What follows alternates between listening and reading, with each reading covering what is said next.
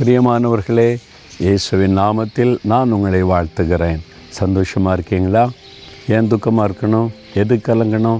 ஆண்டவர் என்ன சொல்கிறார் தெரியுமா? யோவேல் மூணாம் அதிகாரம் பதினாறாவது வசனத்தில் கத்தர் தமது ஜனத்திற்கு அடைக்கலமும் இஸ்ரவேல் புத்திரருக்கு அரணான கோட்டையுமாக இருப்பார் அவர் உங்களுக்கு அடைக்கலமாக இருக்கிறாரு? அரணான கோட்டையாக இருக்கிறாரு? பிறகு துக்கமாக இருக்கணும்? நமக்கு அடைக்கலம் நமக்கு கோட்டை. அந்த கோட்டையை யாரும் தாண்ட முடியாது தெரியுமா? ஆண்டவர் ஒரு பாதுகாப்பும் கோட்டையை நமக்காக வச்சிருக்கிறார்.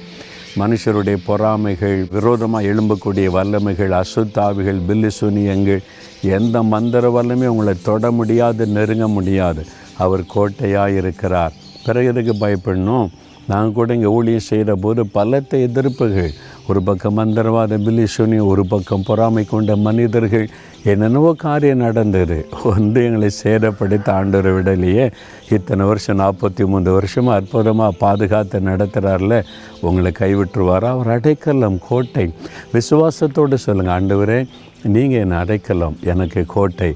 சாத்தான் என்னை சேதப்படுத்த முடியாது. என்னை எதுவும் பாதிக்காது. என் குடும்பம் என் வேலை என் தொழில் என்னுடைய ஊழியம் எல்லாவற்றுக்கும் நீங்கள் தான் பாதுகாப்பின் கோட்டை சொல்கிறீங்களா தகப்பனே எங்களுக்கு அரணும் கோட்டையுமாக இருக்கிறீர் அடைக்கலமாக இருக்கிறீர் சோதரம். சத்தருவின் எந்த வல்லமைகளும் மனுஷருடைய பொறாமையின் கிரியைகளும் எதுவும் எங்களை நெருங்க முடியாது தொட முடியாது சேதப்படுத்த முடியாதபடி. எங்களுக்கு நீர் கோட்டையாக இருக்கிறதற்காய் நன்றி. இந்த மகனுக்கு இந்த மகளுக்கு அவருடைய குடும்பத்துக்கு அவருடைய வருமானத்திற்கு தொழிலுக்கு ஊழியத்திற்கு எல்லாவற்றிற்கு நீங்கள் பாதுகாப்பின் கோட்டையாக இருக்கிற அன்பருக்காய் ஸ்தோத்திரம் ஸ்தோத்திரம். இயேசுவின் நாமத்தில் ஜெபிக்கிறோம் பிதாவே.